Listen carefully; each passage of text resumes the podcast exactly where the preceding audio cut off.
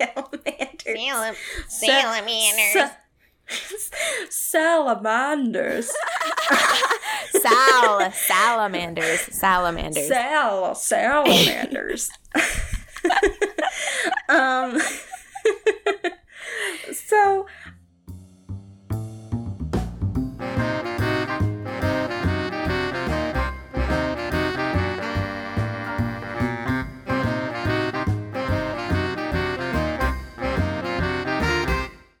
Welcome to Fun Effects, the podcast where we talk about weird and wonderful facts about animals and the interactions that people have with them. I'm Grace, and I'm Mads. and today I wanted to talk about three kinds of animals. They have one thing in common. Well, actually, maybe more than one, but Three. three. There's, yeah, I don't want to give it away, but it's not going to be a surprise for long, especially if you just read the title of the podcast. so, I was going to talk about three animals that only have females in their population. What? So we've only talked we talked about rotifers, and how there's all female rotifers. These three animals animals are all vertebrates. What? Yeah, so it's not usually common for things with backbones to not have males. Though there are some cases like you hear about the Komodo dragon that lays eggs without a male once in a blue moon or something. Really? I did not know that. I've never oh, heard that. I guess that can be another podcast. But um no, these animals they don't there's no males in the population. Not to say they don't need males, but of the species of the species I'm going to talk about there are no males. So this might go I'm going to try to I dove deep into this one. I got, I was like, oh, this will be interesting. And then I was like, oh, there's so much information. So I'll try to control myself and just keep focused, but it might go off on a weird tangents. I know it will. Um, so the first, I mean, you're talking to me, so it's definitely going to. the first animal I wanted to talk about is the Amazon molly. So mollies are related to guppies. So the fish enthusiasts out there know this. I don't really know that much about fish. So I was like, oh, that's interesting. I know what a guppy is. But the Amazon molly, it's not named because it's from the Amazon. It's named because there are only female fish. Oh, yeah, I like that. I know. I it took me a really long time. I read that and I was like, "Oh!" Even though I had known for a while that there's only female fish. Uh-huh. So, originally it was thought to be a hybrid between the sailfin molly and the Atlantic molly. And so, how these animals reproduce is they make clones of themselves, but they still need a male. But there are no male Amazon mollies. So, what they do is they mate with the sailfin molly male or an Atlantic molly male. Um, there's a couple other molly species they can mate with. And then just the act of mating, it causes their, like, they need the sperm to send a signal to start creating the embryo, but they don't actually use the sperm at all. What? Yeah. It's pretty it's pretty weird. And so I mean, not to be rude, but that seems a little backwards.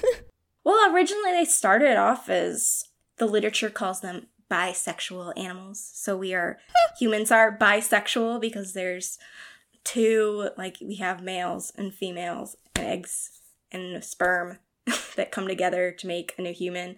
Um so these are Amazon mollies and the rest of the animals I'm talking about today are unisexual animals. There's only one sex, which is different. I want to say it's different than hermaphrodites mm-hmm. they only have ovaries. Like there's some animals that can they create sperm and eggs and then they self-fertilize themselves. Does that make sense? There's no sperm involved at all except they do need it to start like the process.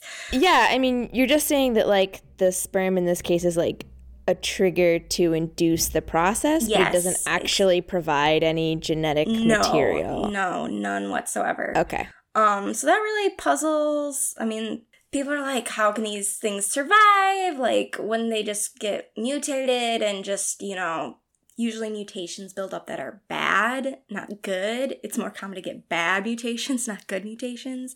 Mm-hmm. So it really puzzles people and they've been studying it. But one of the things that they figured out, one of the questions was why are these males from other species mating with this Amazon Molly? Can they not tell the difference? So are they, and I quote, are they stupid or are they horny?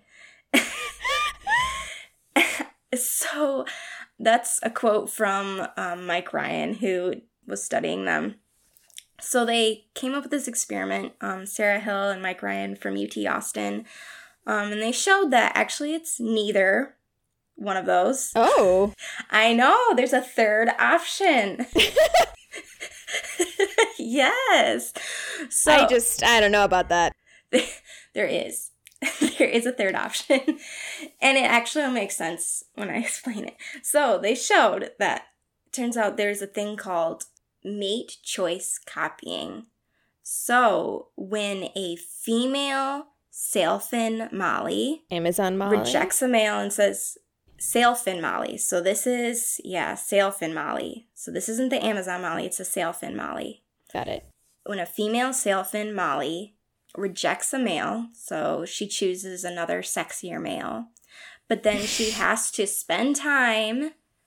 Well, she's shown a male that she rejected, and then he chooses to mate with an Amazon Molly. Next time she is given a choice, she prefers that. She will prefer that male more often. What? Yes, he becomes sexier because another female chose him. But how does she how do they know? That she ch- watches the Amazon Molly female choose the male she didn't like. And then because she watches that, she's like, okay. And then he becomes um, more attractive. Okay, I have I have questions. Yes. What time span are we talking about here? Ugh, I didn't, I can bring up the original paper. I'm sorry. and they didn't like i want to be clear in this paper at least the paper i was looking at they didn't have her mate with him it was just looking at time spent what do you mean? like they didn't actually have her they had her choose between two sailfin males The sailfin female? yeah and she the one that she spent the least amount of time with then they had him mate with uh, an amazon molly And then she but how do they know that she then found him more attractive? because then they put them together again. She they give her another choice. They say, "Okay, here's the one you liked before, and here's the one you didn't like. Who do you like now?" And she likes the one she didn't like more than she did. She spends more time with him than she did before.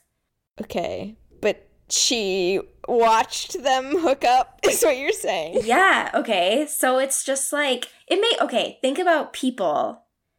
If you there's cases where you say no if you I don't know, you're out at a bar and you're like, um, no, I don't want to dance with you. and then the person goes and hooks up with someone else and you're like, oh, well, they're more attractive now. Or cases where someone hooks up with someone to make their ex jealous. Mm. Those are, I mean, people mate choice copy too. Wow. Yeah. So this is it in fish. I mean, on the reverse side, if they have a really sexy male, she's like, oh, I prefer this male. And then they pair him with an Amazon Molly, she's like, oh, they they can tell the difference between Amazon Mollies and their own species. If the male with the Amazon Molly that she preferred, if they're paired to, I'm saying it wrong. If he's paired with the Amazon Molly and she preferred him before, he's less attractive later. To her. Yes, because he hooked up with an unattractive female fish in her eyes. I mean, this is anthropomorphizing a little bit. Wait, wait, wait, wait, wait, wait, wait, wait, wait, wait, wait. Sorry, sorry. So if he if he made it with an Amazon Molly before the next Amazon Molly or the same Amazon Molly will be like, no thanks. No, the the Amazon mollies don't care. They just want sperm. as far as I'm concerned, I don't. Man, I shouldn't say that. there, there might be some like looking. I think there's some papers on mate choice on Amazon Molly's. I don't know. That's not but no, the sailfin molly. If she sees male she preferred mating with an unattractive in quotes fish, then he becomes less attractive. Wow, that's wild. I know. These little fish. Aren't they crazy? I really want to see that study done, but in the wild, because I have a really hard time believing that all these fish are just watching each other all the time and like have the memory span to know that. Mm, I mean, choice is shown in a lot of animals. We're, um, when we do butterfly work, we keep them separated. Like, we don't let virgin females watch males and females mating because we don't know, we haven't done the experiments to know if there's mate choice copying happening. And you could ruin your experiment, like show something that's not true if all your females are just copying each other. I've never even heard of this phrase before, so this is very I thought, I thought, oh, I guess I thought since you studied anthropology, you might know this. No. I guess I, no, I had never heard of it before either. Yeah, that's what I mean. I came up with these three animals and I was like, oh man, we could just talk about mate choice the whole time. so that's what I had on Amazon Molly's because I was going to go yeah. into our next animal. Did you have any other questions about those dudettes? Well, I guess I don't understand how they physically reproduce then. So, like, if they don't, if they're unisexual, that's what we said, mm-hmm. but they don't self fertilize. So, are they cloning themselves? Like, I don't understand. Oh, uh, yes. Okay. They they are cloning themselves. So, Okay, I actually brought up a picture because I knew you would ask this, and I knew I'd say it wrong, and then I didn't look at it. okay, so, okay, pretend we start out with one set for mom and one set with dad. All right? So, pretend we just have one pair of chromosomes. We're going to make it easy on ourselves so I don't have to do math and I won't mess it up. So before meiosis, it doubles. So you have four chromosomes. So dad's replicated, mom's replicated. Mm-hmm. Then what happens is they split apart. So each cell, each cell has uh, two chromosomes, and then they split again. And so at the end, you're left with just half the DNA that you should. So when you have sex and the sperm and egg combine, you'll have the full mm-hmm. set, mm-hmm. like the pair. All right, I think I could have said that in the beginning without any of the numbers. It makes sense. Okay. Anyway, all that happens in these guys is they just double it before. So it's twice as big as what bisexual animals have before they undergo meiosis. Hmm.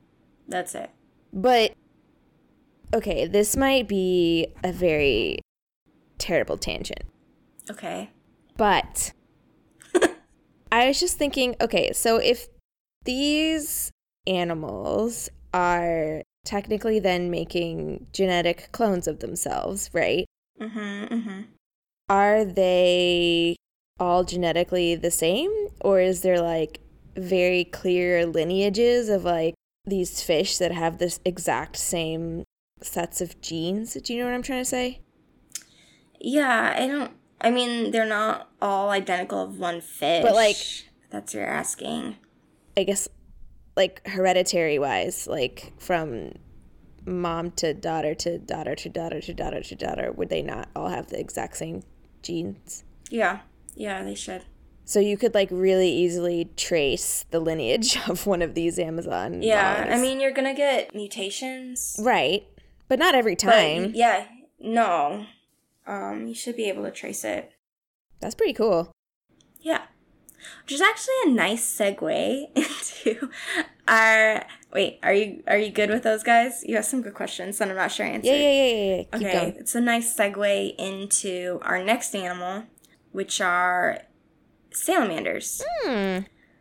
Yeah, so actually, I don't have. There isn't a species name for these guys because they're from the genus Ambystoma, but they. I you'd be hard pressed to call this cloning.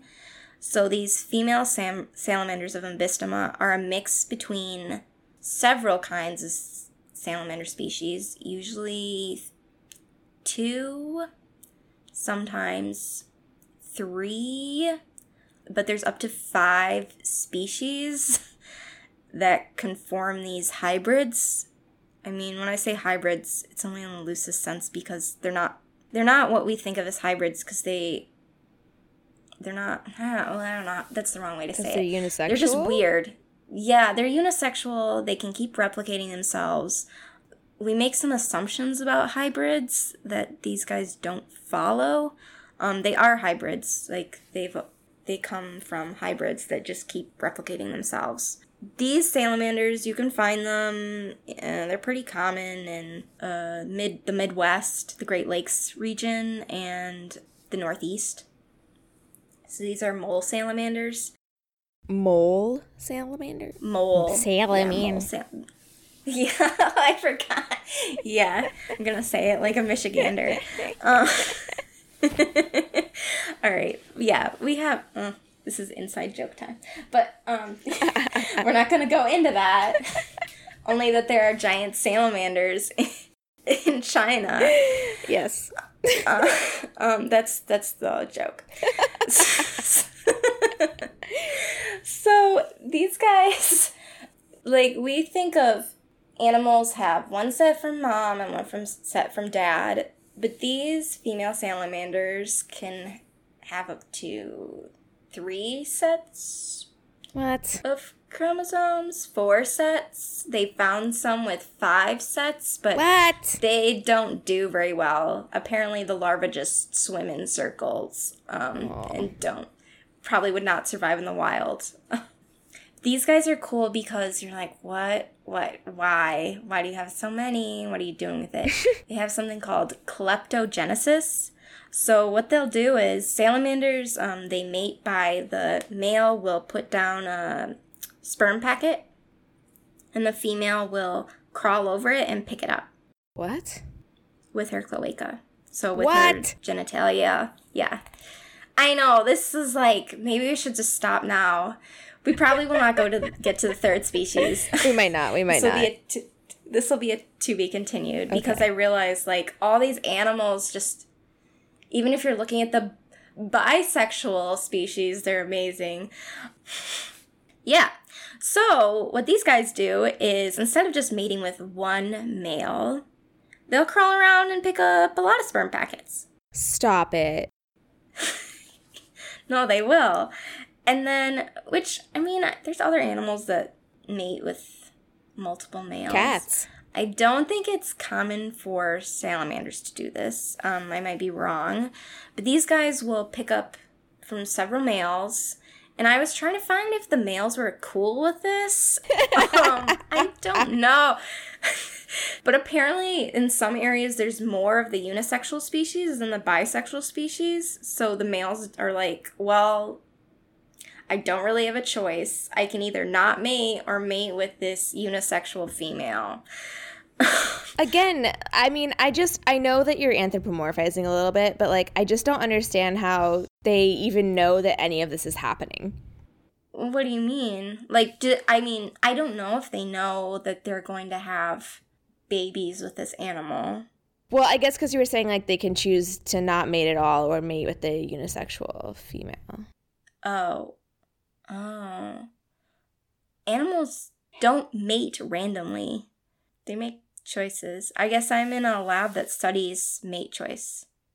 It just become really natural for me to think about like we do experiments where we have female butterflies make choices between male butterflies or vice versa. And they definitely have preferences. And they can remember like if if you show a female butterfly a male with too many spots, usually she will not like him, but 3 days later she'll ch- change her preference. So if you show why why we don't know. I mean, there's some so if a, a like a virgin female is given is shown a a male with four spots, usually if females are given a choice, they will not mate with males with four spots but we paint them on and we are like, okay, what? Whatever. You're gonna look at you're gonna look at this. You're gonna look at this male with four spots, and she's like, all right, well, I just came out. I don't really feel like mating. And then you take them away, and then two days later, you're like, okay, make a choice. Do you want the two spot that usually you'd think is really sexy, or this four spot? And um, most of the time, they prefer the four spot. Wow. Yeah, so I mean, they're very tiny animals and they have very tiny brains, but they can make choices and they have memories. They know what's sexy. Yes. Okay, sexy. I know that sounds anthropomorphic, but there's attractive. I could say attractive. How is that if different? The goal, if the goal is sex, then it's probably sexy is a good term exactly. for it. So anyway, I don't know. I can't even remember. I can't remember what we were talking about. I'm sorry. I'm sorry. Well, you started questioning like I'm sorry. Uh, the choices these animals can make, and yes, they can make choices. you were telling me about salamanders and how wild they are, and she picks up a bunch, and then you don't know if the guys like it or not, and that's I started. Yeah, I was going off on my own tangent. I can't remember. anyway, so yeah, she picks up a bunch of sperm packets, and then instead, they don't know how she makes this decision or what's going on, but they genotyped the babies and they are not clones. They can be clones of her. Often they are not. Or she doesn't use the sperm to fertilize her eggs. Instead, she takes different chunks of DNA from the sperm and incorporates it into her eggs. Excuse me? yeah. How on earth? How? I did not look that up. I don't know if they know. it was only a couple years ago that they figured out that one, usually in hybrids, if this happens, well, not this, but usually in hybrids, one one parent's gene is genome is expressed over the other one and the other one is suppressed. But in this one, it's like, oh, you're from a blue spotted salamander. Oh, you're from a Jefferson salamander. Oh, you're from a smallmouth salamander. Well, and they just use all the genes equally. Eh, so, yeah, that's, I mean, there's a big, with asexual animals, there's this idea like mutations will build up and eventually they'll become extinct. This wouldn't happen with this animal because it steals genes. But from... question. Could it then therefore happen with the Amazon Molly though? I mm, I don't think it happens with Amazon Molly. I'm sure people are looking into that. This really this kleptogenesis it's really strange and they I think they're really excited that it happens with these salamanders. Um it happens a lot with plants, which I'm not going to go into because I don't know as much about them. I guess it's pretty common in plants for this to happen, but it's not common in animals. Um, some other cool things that I found about these unisexual salamanders. We actually had this guy visit and give a talk. at one of our seminars. So Robert Denton, he did his graduate, he got his PhD from Ohio State. And so it was the cutest thing though, because they're looking at the difference of how far the bisexual salamanders and how far the unisexual salamanders traveled. And so they put them on little treadmills Stop and made them walk it. until they got tired. No. And then compared it to how far they found them dispersing in the field. and it turns out so there might be a downside to having three or four sets of chromosomes, and that is the bisexual salamanders traveled um, farther than the unisexual salamanders, and the unisexual salamanders just got tired faster. So they have this leg up in that they can mix and match their genes, but they might not be able to um, travel to farther locations and disperse as well.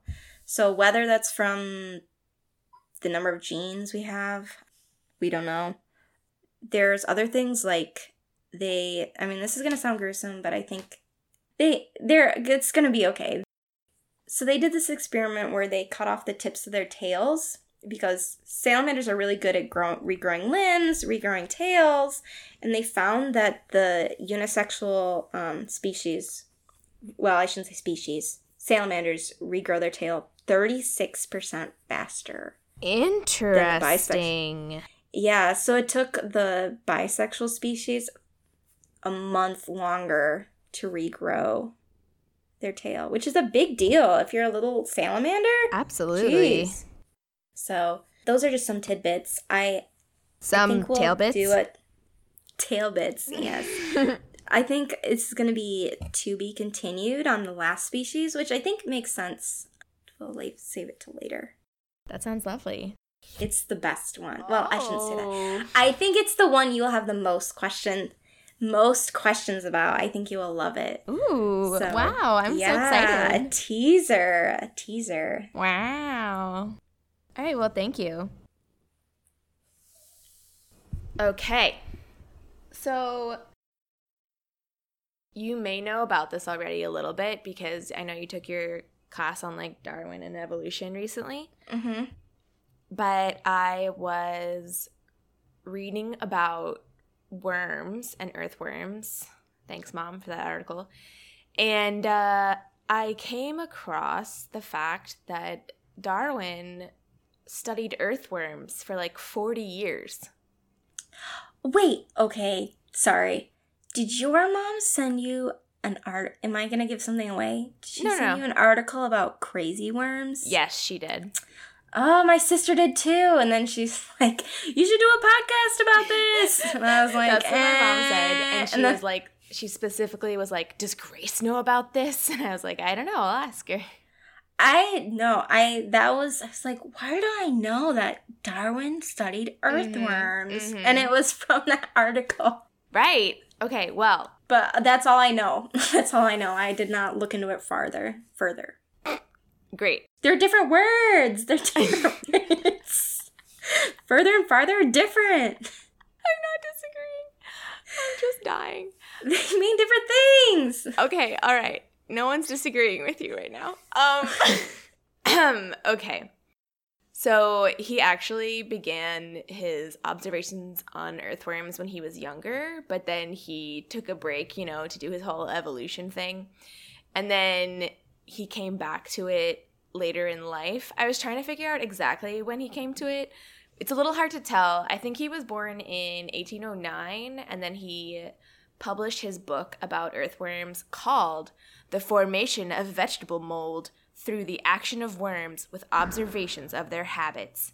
He published that in 1881, so he hmm. would have been about 71, 72. And it said he studied them for 40 years, so I guess maybe in his 30s he came back to it, his 40s he came back to it. Can't be sure. But he, it was definitely after On the Origin of Species that he started getting really, really into it. Yeah. Oh. Basically, what happened is his uncle showed him a spot in his garden where he had spread some ashes and lime several years before. And Darwin saw how the soil cast up by earthworms had buried the lime and the ashes. And so in his home, he did most of this research at Down House, which is his was his country estate outside London. Okay. And he conducted experiments in his study and his billiard room and also field investigations in his like huge gardens. And this was back when Billiard. How specific is that? Like How you think is that? No, the billiard room. It makes Oh, it sound like like they I had a billiard like, f- fun detail. Oh, no, I'm just imagining like they had a billiard room built and then like his wife's like, You're never gonna use that and he's like, I will For my worms. I don't think it was a. I don't think it was a. How do I say this? I don't think they built a billiards room. I think it probably just had a billiards Oh, table I in see. there, and it was the billiards room. You know what I mean?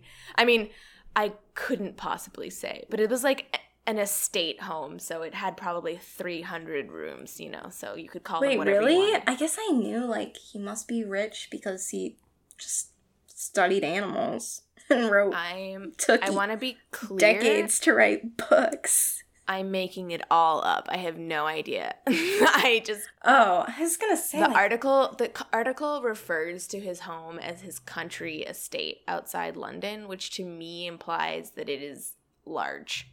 Larger than like a cottage anyway, at least. sorry. Yeah, I'm, I'm, sorry. move on. You you like you're like asking like, oh, what is the scientific No. discoveries? And I'm like, I want to know about that billiard room. listen, listen. Equally important, I think that because you know more about science than I do, you just go, hmm, I doubt the veracity of that science that you are quoting. And I'm like, oh, cool, billiard room? And you're like, yes, that I want more information about. so it's not, it makes sense to me. All right, sorry. Continue. I'll let It's you. fine. I'll let you continue. so anyway, uh, at this time when he was doing his earthworm studies, this was kind of like back when people didn't really know or appreciate the role that earthworms had in agriculture and like in ecosystems. And so actually his book was a big turning point in terms of like the PR for worms. and that book the really long titled book about worms, observation of their habits, sold 6,000 copies in its first year, which actually it was better selling than On the Origin of Species when it had first published. Oh wow. Yeah. So Darwin was really convinced that they were valuable for turning over the soil because he again saw in his uncle's garden and he was like, "Oh, it seems like they chew it up, poop it out, make everything more fertile." hmm So he wanted to do all of these different experiments, and some of them are hilarious. So he experimented with different types of food. So he would place food on pieces of tinfoil to make sure the earthworms did not accidentally come upon the food by burrowing from below. And he mm. re- he recorded that they apparently preferred wild cherry and carrots as well as raw fat over raw meat. And, quote, judging by their eagerness for certain kinds of food, they must enjoy the pleasures of eating, Yeah. which is a bold statement. I mean, that's that's how Darwin reads. Yeah, It's yeah. It's it doesn't surprise me he said that. yeah. He also he tested like all of their senses. So he also exposed them to lamps or candlelight and their sensitivity to him holding a like heated poker near them. He tested their sense of sound, which is funny because earthworms don't have ears, but he used a metal whistle. He had his son play his bassoon. He also shouted at the worms. but he found that like nothing really happened. But if when he, for example, was shouting at them, if his breath touched them, they would Mm. react, but if it didn't, they wouldn't. And so, similarly, he put some worms on a table near a piano and played the piano really loudly, and nothing happened. But when they put the earthworms on top of the piano, they like reacted really intensely. So he concluded that they're very, very sensitive to vibrations. Oh, I thought the breath might be sensitive to CO2, but actually, I don't know that much about Mm, worm sensation. I don't know the answer to that question. I can only speak to earthworms in the Darwin context currently. Yeah. Because there's a lot of insects that freak out when you breathe on them. Interesting, really? Yeah, CO2, if you're going to be eaten and you sense CO2, that's bad. That makes so much sense. Yeah. Wow. Okay. Well, Darwin was also curious to figure out if the earthworms had any level of intelligence. So, one thing he was really fascinated by was how earthworms pull leaves into their burrows. That he found that they often pulled the leaves in by their tips, which to his eyes appeared to be the most efficient method. And so he also hypothesized that they were using it to keep out chilled air from their burrows. So they would like pull the leaves in by the tips to plug the burrow openings. Okay. And when he traded out the leaves for these like little paper triangles, he noted that the majority of them were still dragging the paper into the burrow by the apex, I guess you would say, Mm-hmm. like of a leaf, but of a triangle. Yeah. So to him, he was like, oh, well, they have some degree of intelligence. But he noticed that if he kept earthworms in a warm room, I love this quote. He was like, oh, these worms work in a careless or slovenly manner. They did not care about plugging up their holes effectually. I think they were just like sluggish because it was warm and or less motivated, I guess, to plug up their burrows. And then he covered the pots that the worms were in with nets and left them outdoors for several nights. And he said, now 72 leaves are all properly drawn in by their bases. Hmm. I don't know what to say about that. I'm just taking that in. Yeah, I enjoy it because it's like I just like his conclusions that he drew and also the fact that he spent 40 years. I don't think it was continuous study, but jeez. but still, he did a lot playing a bassoon for his worms. Well, I can see why he took them into the billiards room because he had to play the piano. Okay, that makes sense. You know, the billiard slash piano room. I yeah, I guess I don't know. Oh, interesting. But yeah, that's, I mean, that's really what I have. I just thought that that was funny and I enjoyed it. And it was something I had never heard of before. I had no idea that he was so interested in earthworms and had published an entire book about them. Yeah. Hmm. Yeah, I don't know. That's that's one way to spend your time. I guess it's it's good that he did that. No, I think it's good, but it's like it's sometimes it amazes me cuz sometimes you forget like what people had to do so that we know stuff today. You know what I mean? I do. People were tinking away on the piano to see if worms could hear. and now no one ever has to repeat that experiment again. And then somehow we built computers.